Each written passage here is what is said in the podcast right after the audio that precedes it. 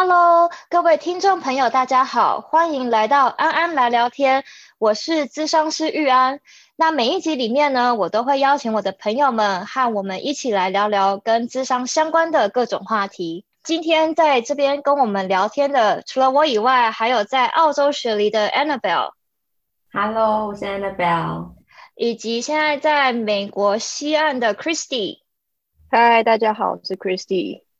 今天呢，我们三个人主要想要谈的其实是跟职场有关的东西。就一般人可能都会觉得说，哎呀，咨商跟工作职场应该是完全没有关系的，宛如就是说你一定是要内心有病你才能够来做心理咨商。但是其实我觉得心理咨商以及相关的心理学其实是很能够以一个协助吧，或是预防的角度来帮助我们在工作场合里面能够生活得更自在。这样我讲得非常的抽象。那因为我自己就是虽然我现在是一个心理咨商师，但是我大学是学商的，然后我也一直都对社会学啊、团体啊、系统啊这些东西非常的有兴趣。那所以我自己其实这几年来也都一直在一个叫做团体关系研习会的一个活动里面，不仅是作为参与的成员，同时我现在也在里面当工作人员，所以就有点像是培训顾问的这样一个角色。在里面的话，其实通常我们会讨论到最核心的议题，其实就是我们在一个团体里面和权威人物的关系。这个团体，如果你今天想的，我们今天一被诞生之后，第一个遇到的团体是我们的家庭，我们的权威人物当然就会是我们的家长，可能是我们的父母，或者是其他更年长的亲戚。那如果接下来我们进入学校的话，那老师必定是我们的权威。接下来成人之后到工作环境里面，其实权威这个角色就变得比较模棱两可一点。因为首先我们会有表面上的权威关系，就是说今天你可能会有一个主管，他帮你打考绩啊或什么之类的，但同时可能也会有不是表面上能够讲出来的权威。比如说资深的同事可能在某一些重要的工作决定上可能是有更大的话语权，或者说其实你的主管如果今天他刚好是一个比较软弱的人，可能他其实没有办法很好的当一个主管，他可能反而会被下属的意见就是牵着鼻子走。那所以很多时候情况是很不一样的。我觉得有些时候我们怎么样去建立和管理我们和自己主管的关系其实是很有趣的，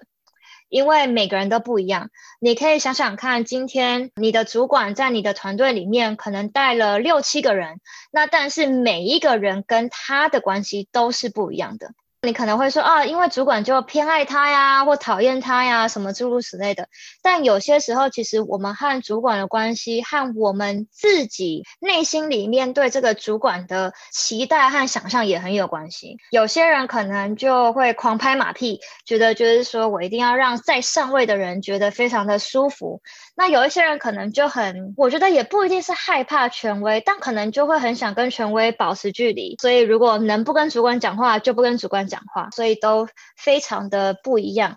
今天谁要先来谈谈看，就是说我们今天会想要讨论这个职场相关的主题的契机呢？我觉得我会想要分享，就是我有一个情绪波动很大的主管，他就是在做决策的时候，比如说我们有一个1对1的会议，他就会把他的情绪就完全发挥出来，就完全把他所有情绪投射在我身上。那因为是1对1，所以我其实面对一个这样权威的对象，我其实不知道怎么应对。你可以稍微说一下是什么样的情绪吗？是愤怒吗？还是他会哭啊？还是他很焦虑啊？什么样的情绪呢？他很焦虑，然后转为愤怒，然后他会就是用一些很尖锐的言语来对我。他会说，我觉得你完全不适合这个工作。哇哦，所以会有一些人身攻击的部分。对，那我就不知道怎么应对这样。其实我觉得这个，当然我知道就是 HR 有它的功能，不过我觉得这个其实已经是到非常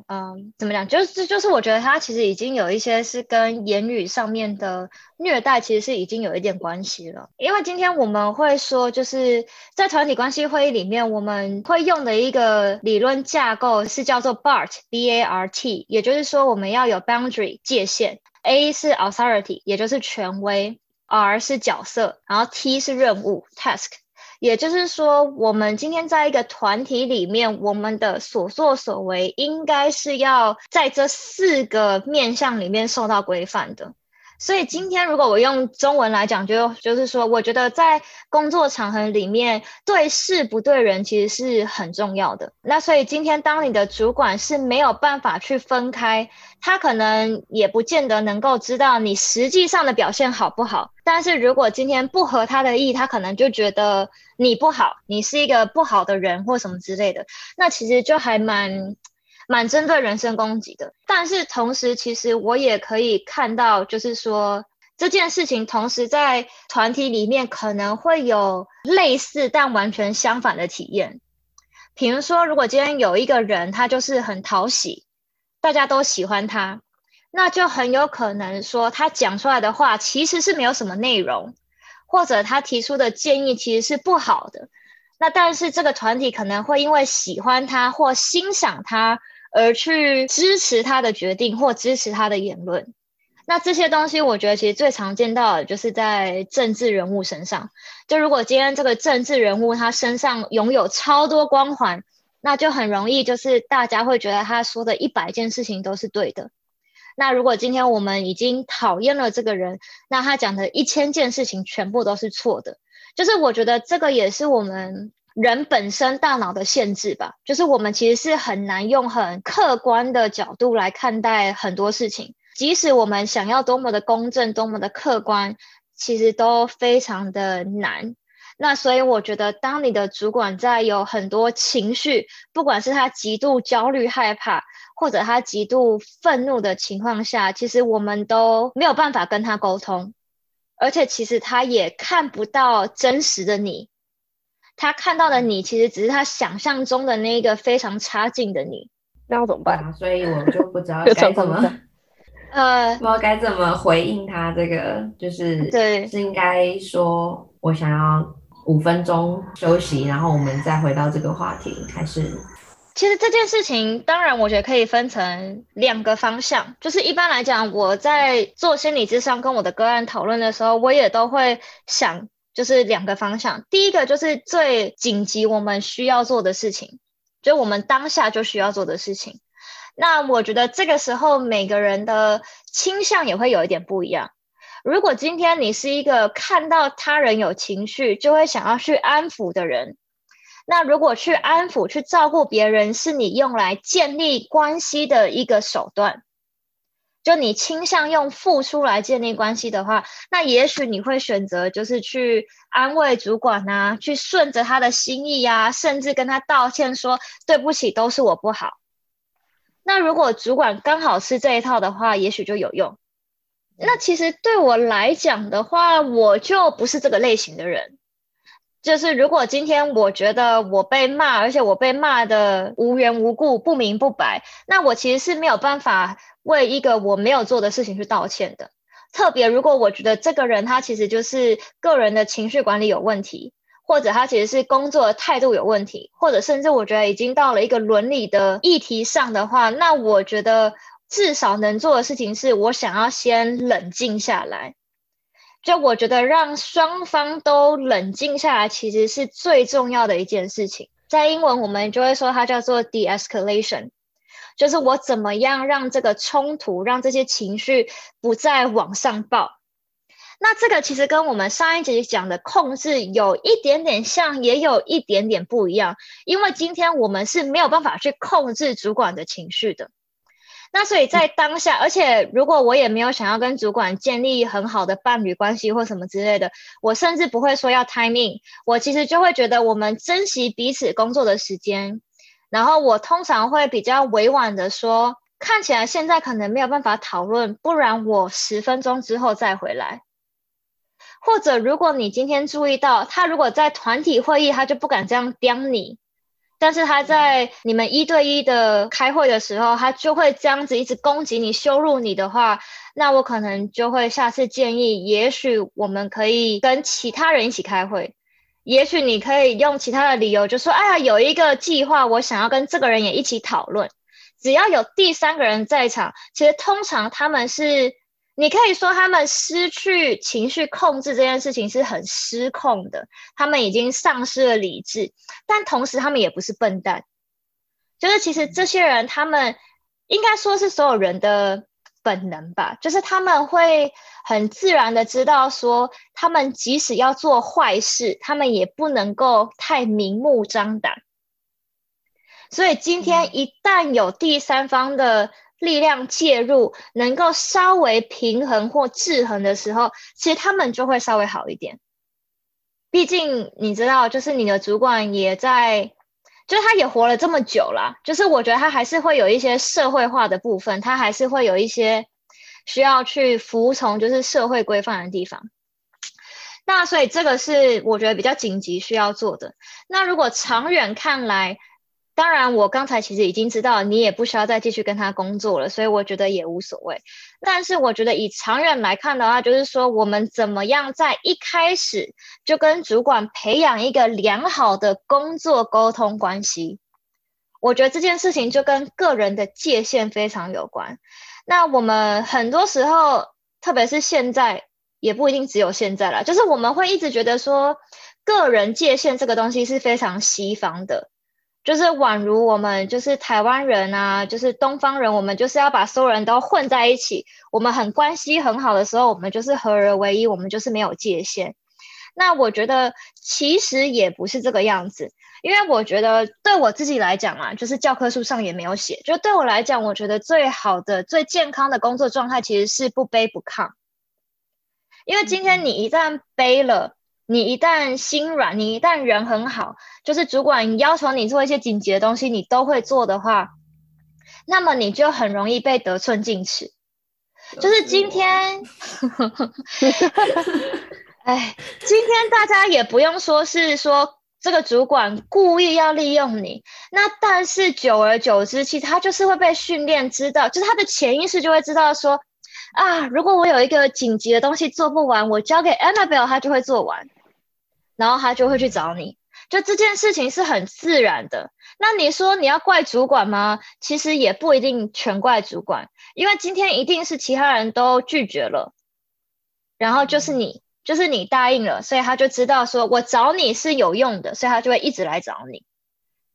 那但是如果今天你太抗，对吧，就是如果你今天完全就是没有要和主管合作的余地，你就是全部都拒绝，那他一定会觉得你就是没有团队精神啊，你很难相处啊，对吧。那自然而然虽然说这些非正式的东西都不应该在你的考绩里面，但是当他在打考绩的时候他去想到你这个人的时候，他就会想到这个人就是没有团队精神。那所以我觉得你怎么样在工作的场域里面去管理就是你的人际关系，我觉得其实是有点重要的。而且也不只是人际关系，应该就是说你的工作能力吧，我其实有点不知道我应该要用什么样的中文字来讲，因为常常我讲人际关系的时候大家都会以为就是说啊，我就是要跟主管当朋友，就是我就是要跟我的同事当好朋友，诸如此类的，我的工作进程才能够顺利。但其实我觉得它比较像是一个等价交换的概念，就是社会学里面就是有一个在讲人际的就是在讲这个等价交换，因为其实雇佣关系本来就是一个等价交换嘛，至少我们以为它应该是一个等价交换，对吧，就是他们可能一年付我们几万美金，然后希望我们就是付出了劳力去让他们得到绝对是超过那几万美金的报酬嘛，那所以他们才愿意有这样的关系。那所以今天我觉得特别是在工作上面的关系，我都会非常鼓励大家以一个比较现实的层面来考量，就是说我今天的付出跟我得到的报酬，甚至是因为这份工作我在其他生活层面所得到或所失去的东西，整个加总算起来，这份工作到底是不是值得我在这个人生的阶段去付出这么多的时间跟精力在上面。我觉得我好像突然又把这个话题带得蛮沉重的。对啊好像有点沉重，刚才在闲聊的时候都没有这么沉重，但是我讲一讲就越讲越沉重了。那这样可以带到 Chrissy 刚刚说的，就是你想要评估就是现在的工作，然后想要转换跑道。可以啊，比较不沉重吗？我可能都不会，因为工作本来就很沉重啊，而且工作的本质就不是快乐啊。就是如果你今天想要从工作中得到快乐，那你应该就是跟我一样有一点工作狂，那就也不是说非常的健康。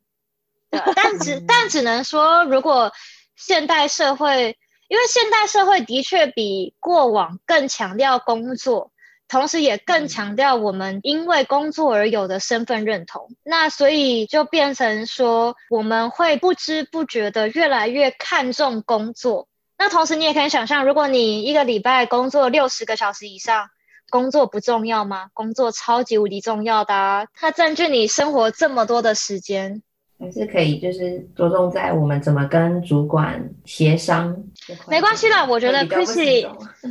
你就说吧，因为我也没有说要故意让这个东西沉重或不沉重，但我觉得会怎么样就是怎么样。好啊，可以分享我最近就是工作上比较也不算是困扰我啦，但是就是比较有在想的事情。我的工作环境可能听起来是比刚刚那个好很多，就是我的主管他算是对我非常好，然后非常器重我，然后他近期会比较三番两次希望说想要让我往上爬，就是想要升我。但是因为我呢，就是我自己的职涯规划最近就比较不确定嘛，就是我有一些自己想做的事情，所以当他在想要我可以工作上做更多，这样他才有名义提拔我的时候，我就会其实不是很想要，就是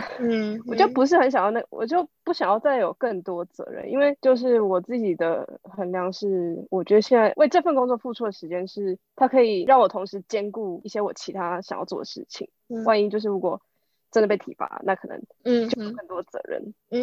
所以就是我比较常在想的事情。其实我觉得这个很重要啊，因为说实在，首先先让我还是讲一件很现实的事情。好，就是今天主管一年内可以提拔多少人是算在他的绩效里面的，所以你可以在人情上面感受到，就是说哇，主管可能喜欢我，或者他很照顾我，他器重我，他想要让我有往上爬的机会。你要心存感谢，那当然是可以，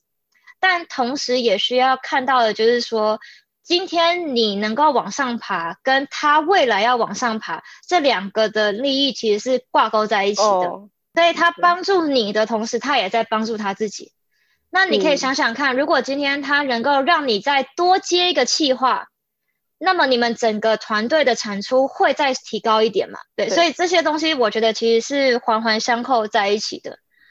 那我觉得其实 Chrissy 你也还蛮有趣的，因为我觉得我在这边遇到大部分的人其实都只有想着要往上爬，但是没有想到要往上爬做什么。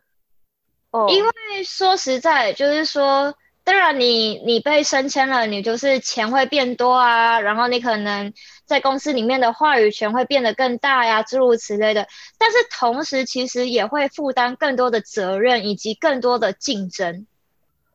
的确是，我觉得这好像就是影响我不太想要升迁的一个很大的因素，就是我没有很喜欢竞争，然后我就觉得往上升之后那个竞争又要更激烈，然后我就会有点不知道说那我往上升是为了什么？就是我也不觉得往上升让我觉得很快乐，可能就是多那一点钱。可是我觉得钱就是你拿到一定的程度之后，其实它就跟你的快乐或是你的生活品质好像又没有什么关系啊。所以我就觉得说，那我为什么要往上升呢？对啊，而且有些时候，特别是如果你是走比较跟技术有关的工作，你其实越往上升的时候，其实你因为现在大家都责任制嘛，所以你越往上升，除非你真的是超级无敌厉害，但是即使你超级无敌厉害，也会遇到的一个问题就是说，你往上升，你的工作量就会变高，然后你就会花更多时间在工作，然后你会有更多同事来找你问问题。那如果你又是那个人很好的人，你就是每问必答的话，那么所有人都会来找你。有的甚至是你知道你的姐妹团队的人也会跑来问你，然后甚至大家会在公司的公开频道就是聘你，就是你是真的很容易会一直被打扰的。所以我觉得这个隐形的成本吧，就是说也不是说隐形的成本，应该说隐形的付出吧。就是可能是大家当时候在想着要不要升迁是没有看到的。那但是对于竞争这件事情的话，我反而会有点好奇，不好意思就是要一直岔开话题好，就是 Chrissy 你自己其他想做的事情难道是完全不需要竞争的吗？我觉得是需要的，不过我觉得因为我有点考虑算是要转职，其实我有转职过一次，然后就是我现阶段有觉得说，我有更想要做的事情，那因为那件事情让我更想做，所以我愿意在那件事情上去竞争。可是在现在的这份工作，我就觉得我没有那个动力去竞争了，因为我就觉得在现在这里也 OK 这样。那你想要分享一下那个让你比较有动力想要竞争的事情是什么吗？也可以啊，就是它现在其实还算是一个比较模糊的 concept 吧，但是基本上就是我希望有我自己的工作室这样，然后我希望自己接案子，就是我想要离开大公司体系啦。对，因为就是做一做觉得好像真的不太适合我这样。哇，那的确，我觉得自己开一个工作室是一个全然不同的挑战。那我觉得到时候的竞争，我觉得其实也有一点点像，我觉得可能更免不其然的就是说，你还是需要让你的潜在客户看到你的存在。那我不知道这件事情对你来说是一件舒服还不舒服的事情。我觉得现在想起来是觉得还蛮有挑战性的，可是就是蛮让人觉得兴奋或是期待，就是我会觉得说比较有成就感，就是我觉得可能就是相对于现在在现阶段公司想要往上爬，那个成就感没有让我觉得就是去开创一个新事业或是潜在客户群还来的足够，觉得可能就是成就感的因素吧。了解。因为我觉得我讲这件事情，我觉得是可以就是接回到就是我们刚才讲的，可能我觉得不只是跟主管的沟通，我觉得可能是在整个公司体系里面，就是说你愿意让其他人看到你的工作能力多少。有些时候我会看到有一些人，他们可能就怕事，就因为他们不想要被打扰嘛，那所以他们可能会这个假装不会啊，那个也假装不会。那我觉得它的确是一个可以节省你时间心力的事情，但是同时如果今天主管心中想不到你的话，可能就我可以举个例子，就是我有一个工程师的个案，其实我有很多个案都是工程师 anyway， 然后他之前曾经觉得还蛮挫折的，就是说他们公司因为今年就是 COVID 疫情的关系，其实有产生一个很酷炫的秘密计划。那但是因为它是一个秘密嘛，所以它当然不是一个公开讨论说哎呀谁要做啊什么之类的，基本上就是他的老板直接抓了2个人就去做了。虽然这个计划跟他之前跟老板提过想要发展学习的方向是有关的，那但是老板完全没有想到他，然后所以他内心其实就会觉得蛮挫折的，就会觉得说为什么这么好的机会，这么有趣的机会是轮不到我的。因为同时就是他们也做了很多无聊的工作嘛，就是工作总不是就不可能是每个企划都很有趣，总是有有趣和无聊的地方。就是他就会问我说，玉安，我到底怎么样才能够让老板看到我，才能够让就是老板有这些有趣很酷的企划的时候可以想到我，因为我也想加入，但是当我知道的时候他们都已经在发生了，就太晚了。他心中也会，他对就是他的主管权威人物的期望就是说，他觉得这些人记性应该要很好，他觉得就是说我应该是一开始跟老板讲了一次之后，老板就会牢牢记住，然后老板就会随时想到他。但就很不幸的，就事实并不是这个样子的。就是今天很多时候我都会跟我的个案讲，你如果真的想要做这件事情，你就必须要不断的去提醒老板你的存在。因为他们太忙了，就是中阶主管的压力其实是很大的，因为他们要带下属吧，然后他们同时又要听很多上面的人的意见，所以他们虽然是主管，但是他们同时也是下属，所以他们就常常是三明治夹心一样，其实是很进退两难的。那很多时候特别是跟资源分配比较有关，对吧？不管是今年就是这个团队可以加薪加多少，有多少人可以升迁，有多少人可以分红，或者我们能不能够多招聘一个人，这些东西其实都跟主管怎么样去抢资源的能力很有关系。那我觉得就变成是说，我怎么样去权衡，就是说我在工作上面到底想要得到多少东西。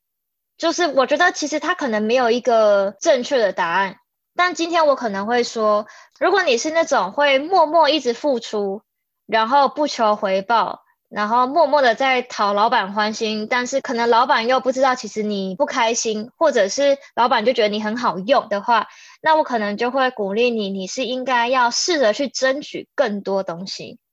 那有些时候你的工作量已经太大，大到你根本不可能去减少工作的话，那么就要求加薪嘛，就要求分红嘛，就要求升迁嘛。特别是如果今天你觉得如果你今天是个 entry level， 就是你是个刚入职的人，但是你其实已经在做资深的人在做的事情了，那你就应该要让老板知道，你应该要提出合理的要求，就是希望说你得到的报酬是跟你的工作内容相符的。那如果今天你是其实默默的都想要偷懒，但是又想要有更多表现机会的话，那么你就需要再多做一点嘛。或者今天你就是默默一样，就如果你很默默的耕耘的话，你就是需要让老板知道。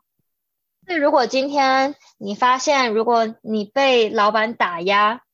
那我觉得很多时候，特别是我之前，我记得很好笑，就是我大学刚毕业的时候，现在想想已经是很久以前了。那个时候就三不五时的会听到，就是朋友被他们的小主管就是挖坑跳进去。那我觉得这件事情非常的有趣，因为它会发生在任何一个场合，所以跟你在哪边工作没有什么太大的关系，但是纯然就是一个人际和团体的动力。就如果今天你一到一个公司里面，然后你就非常厉害，出类拔萃好了，那么你的小老板其实很容易就会感受到威胁。那个威胁并不是说你哪一天你就会推翻他，你就会把他拽下来，也没有那么夸张，但是就是他一旦发现，哇，这个人可能比我厉害，或者这个人已经想到了我还没想到的事情。那如果这个人他又是一个，该怎么讲，就是如果他是一个稍微比较保守或内心没有那么开放的人，他的那一份害怕就很有可能让他变成一个非常专制跋扈的主管。就是他必定潜意识里面会需要做一些什么事情来制衡你，因为他也不想让他自己看起来没用嘛，对吧？就是我们有的时候会讲，就是说人人都需要刷存在感，所以今天如果你在这个公司里面的存在感太高，就是你影响到了别人，然后反而别人回来打压你影响你的时候，那也许你就可以想想看，我是不是要做点什么。听起来可能很政治啦，就是我是不是需要做点什么让主管稍微安心一点。那有一些人可能就会把它变成拍马屁，或者甚至是送礼啊，或什么诸如此类的。那我是觉得这些东西可能都是其次，但是最重要的是，就是你怎么样建立就是跟主管之间的信任。我之前跟我澳洲朋友聊到这件事啊，然后我澳洲朋友他就说，其实一开始进哪个公司，他的理论就是，他是一个汽车烤漆师。他就说他每次去一个新的工作，他不会，就算他一天可以考3台车的期，他不会一进去就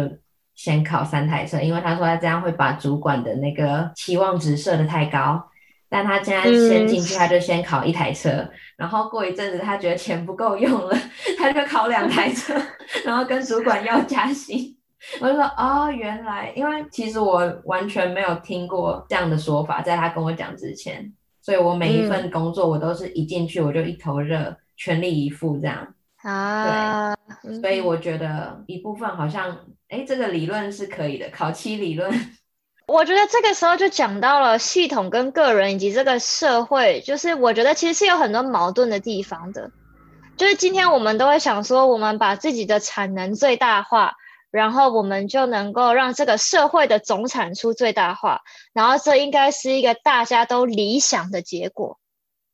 但其实不是啊，就是我觉得大家不只需要工作，其实也需要休息，其实也需要偷懒。大家可以想象一下，你知道在美国的我们这2位已经很久没有进办公室了，就你可以想一下大家在办公室工作的时候，你真的8个小时都在工作吗？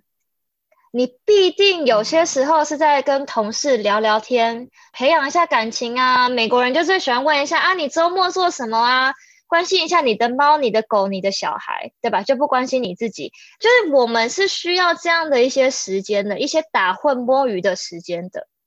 或者大家就是早上需要收一下 email 啊，然后看看新闻啊，关心一下社会大事啊。就这些东西其实都是在工作里面的。因为你可以想象，如果今天公司就宣布说不准聊天，你觉得这个公司大家还待得下去吗？或者说你今天要讨论就只能讨论公事，你什么事情都不能做，这是不可能的，因为这是太僵硬的一个设计。刚才就是 Annabelle 讲的那个例子之后，我也想到我之前有个朋友，他刚进到一间公司的时候，不小心一开始他就觉得他时间够用，所以他就有点像是以你的那个考期来讲好了，他就是一天就开始考3台车。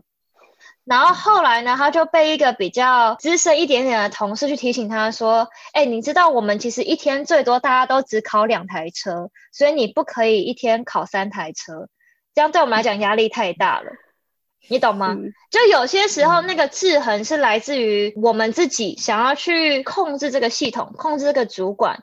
但同时有些时候这个制衡是来自同侪压力的。那今天你说主管知道不知道我们其实每个人都可以考3台车？主管知道啊，但是今天他让你自己愿意变成考3台车，跟他逼迫你考3台车，那出来的感觉是不一样的。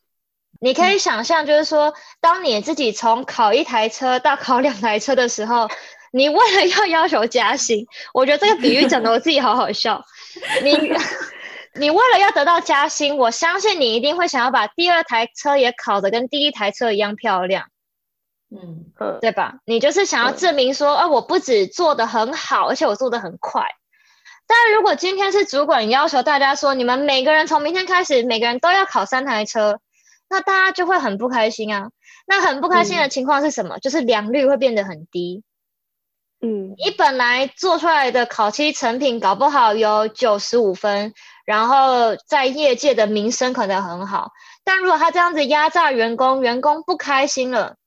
说实在，因为良率不好的成本是很高的，你1台车考坏了，你就要再刮掉，再重新考一次吧，应该是这样吧。我对考期没有那么了解，大家不要逼我对，但是你可以想象就是说那个考差的成本是很高的。那今天特别是考期又不是一件便宜的事情，对吧？它其实潜在的客群其实是没有那么大的，不是普罗大众，那所以它是更需要口碑相传的。所以如果今天本来95分的考期变成只有75分，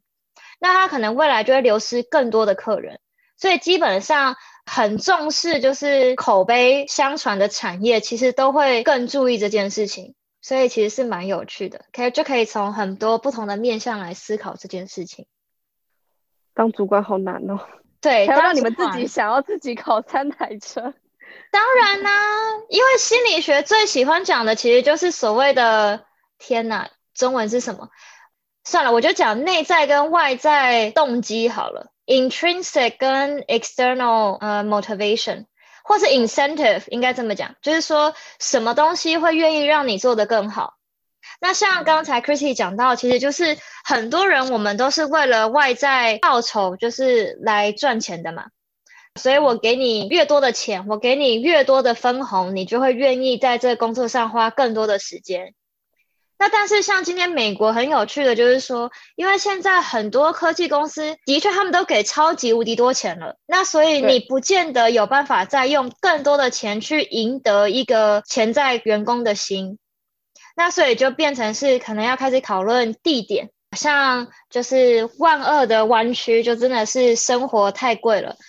我之前也会听到就是说有一些人就可以跟公司协调，就是说我真的不想要待在湾区，你给我一样的薪水，但是我可能要去丹佛，或者我可能要去西雅图，诸如此类的。所以现在往外移的人越来越多嘛，那有一些就是公司福利啊，不管是健康保险或者是休假，或者是有免费的咖啡午餐晚餐啊，游乐场啊，各式各样的东西一直跑出来嘛，因为就变成说工作这件事情本身真的是太累了，那如果今天钱没有办法把你拉过来的话，那我就得想点别的。不过我觉得现在美国的也不能够说是大众文化，但是大家现在就有一种偏执，就是每年都会票选最快乐的公司嘛，你在哪一间公司就是最快乐那我觉得这件事情其实还蛮好笑的，因为绝对有样本偏差。如果你在这个公司不快乐，你会想要去做那个民调吗？你就想想看，就是他发给你们公司所有人好了，你不快乐的你一定连打开都不想开，因为你就觉得那个标题很伪善、对吧？那但是如果你是在里面很开心打水摸鱼的人，你就会觉得说哇真的很棒，这间公司我超爱，然后你就上去写。那但是说实在就再一次讲，就是说工作真的不是为了快乐，但是如果你刚好可以找到一份也让你觉得不错开心的工作的话，那也很好。所以工作不是为了快乐，工作到底为了什么？赚钱吗？为了钱呢、对啊，非常现实。对，现实哦。因为说实在就是我已经很久很久没有讲到这个东西了。如果我们讲到那个马斯洛的那个需求三角形，对对对，你最底层的其实就是生存嘛，所以你一定要先吃得饱穿得暖住得好，接下来我们才来在人际层面寻求一些情感上的温暖与支持。到底是3层还是4层我都已经忘了，但是到最后才在自我实现嘛，也就是说你其他一切可以烦恼的东西你都不烦恼了，你才有可能来想说那我这个人到底要干嘛。所以也有一些人搞不好就一生庸庸碌碌的，就忙着忙着也快乐着就很好啊，但是不是每个人都会很想到就是存在主义的事情嘛，对不对？就是为什么我在这里，为什么我要赚那么多钱，我赚了这么多钱要干嘛，我活着要干嘛，我还有50几年要活，那我要做什么？对，就不是每个人都会想到这些问题的。那想到了要怎么办？想到了就想啊。所以其实很有趣，就是我不确定有没有人很直接的做这个连结，可能我书读的不够多，但是我其实觉得中年危机跟这个存在是很有关系的。因为通常大家步入中年通常都应该要有一定的稳定嘛，特别是你可以想想看20-30年前的人，就是比起现在的我们，他们一定是更照剧本走的。我就是可能读书，然后我工作，然后我结婚，我生小孩，然后什么的，一定是更按部就班的。那所以当他按部就班把一个一个代办事项都完成了之后，其实大概就是40-50岁啊，那个时候你看孩子也开始长大了，我们可能上国中高中之后，我们也没有那么常跟爸妈一起出去玩啊或什么之类的，他们进入了一个比较空巢期的阶段，然后就开始想说那我现在要干嘛，就很自然的，像很多人也会讨论，其实就是说退休之后的生活规划其实也是很困难的。像现在如果你65岁退休，你搞不好还可以再活30年欸，搞不好你至少可以再活个15-20年没有问题吧。那你这么长的时间你要干嘛？对啊，你真的是每天没事做，有多少韩剧可以让你追那么久？就其实我们的生活都会需要一个重心，那所以我觉得就是这些事情其实都跟我们在人生里面跑多快有点关系，因为我之前有一个个案，他其实就跟我差不多大，所以现在也是30出头，但是他就已经面临了那个存在的危机，因为他已经在他几年前就已经当到了他的那个公司里面，他可以也想要达到最高的职位了，因为他就也没有想要再上去当什么经理啊，或者是副总什么之类的，他都没有，他就是想要做技术，那他已经达到了，然后所以他接下来就不知道要干嘛了。然后他在之前就是为了要抵达那个职位的时候，他也是做了非常多的努力，他真的是每个礼拜都工作70-80个小时以上吧，然后也是就是都不放假啊，就一直做，但是到了20岁的后半部就突然不知道要干嘛了。对啊，那这种时候要怎么办？找自己吗？我觉得找自己也是，然后我觉得去找新的兴趣啊什么的也是，但是我觉得也有一部分我觉得还蛮重要的，就是他其实觉得很多东西是很可惜的，比如说他大学的时候就是修很多课啊，然后还打工啊实习啊什么之类的，所以他大学就没什么好好的玩到，然后他就觉得说可是你现在要去玩嘛，但是他的朋友们开始成家立业了，就是他可能就比较难去找到一群人去跟他做一些他过去没有做的事情，那所以里面其实是会有一些失落的。那但是其实我们在做很多决定之前，我们其实是不知道我们会失去什么东西的，就是我们不太知道代价是什么，除非今天有人先告诉你，但有人先告诉你，你也不见得听得进去，因为我觉得我讲的东西都完全不是新的，我完全没有发明任何新的东西，那但是就是不是每个人都能够在还没发生之前就预想到它会是一个什么样的结果。我们讲到人生哲学了。对啊，怎么办？是不是又要偏题了？我想没有办法的，就是这样子吧。对啊，你们现在心里想什么呢？我觉得我跟就是你刚刚分享的那个故事，我觉得其实我很有共鸣欸，但是这样聊下去会偏题嘛，会越偏题。可以聊一下，没关系的。就是因为我之前其实不是工程师，我是念生物的，我之前是要走牙医的。然后反正我大学念一念之后，我那时候算是去牙医诊所实习，然后实习完之后我就觉得，哦天哪，这真的不是我想要的。但是因为那时候就是大学刚毕业，我就是总是需要有就是收入，然后我就先去了一个生物科技的研究室里面工作，我就是做实验这样子，然后就每天跑实验。那时候我就觉得这很无聊，我就是真的不想要做这份工作，所以我那时候就开始找新的兴趣，然后写程式这一点是我从来大学的时候完全没有试过的，所以我那时候就开始写程式，然后写就觉得说，哦天哪，这真是太好玩了，然后我就觉得有种找到我的使命感，然后我就开始下班后我就开始写程式，然后就大概一段时间之后我就觉得说，好，我要就是辞职，然后全职去写程式，然后所以我那时候梦想就是我有一天就要变成一个工程师，然后这个梦想就是我就一路以来我运气都还蛮好的，反正这个梦想就在1年内就实现了，然后我就变成一个工程师，然后到现在就是我在公司可能第2年开始，我就突然间觉得说，那我现在又变成工程师啊，那我现在要干嘛呢？然后这第2年就是第2年的时候我就开始有这个疑惑，可是我就有点跟自己说，没有啊，你之前就是想要当工程师，你现在这就是你想要的，那你就继续做吧，你就可以就是考虑要升迁啊，赚更多钱啊，有的这样。然后到现在进入了快第4年了，我就觉得说，不对啊，我还是没有找到我想要干嘛啊，就是我还是没有就是为我的人生感到满足，所以我现在才会开始有别的想法。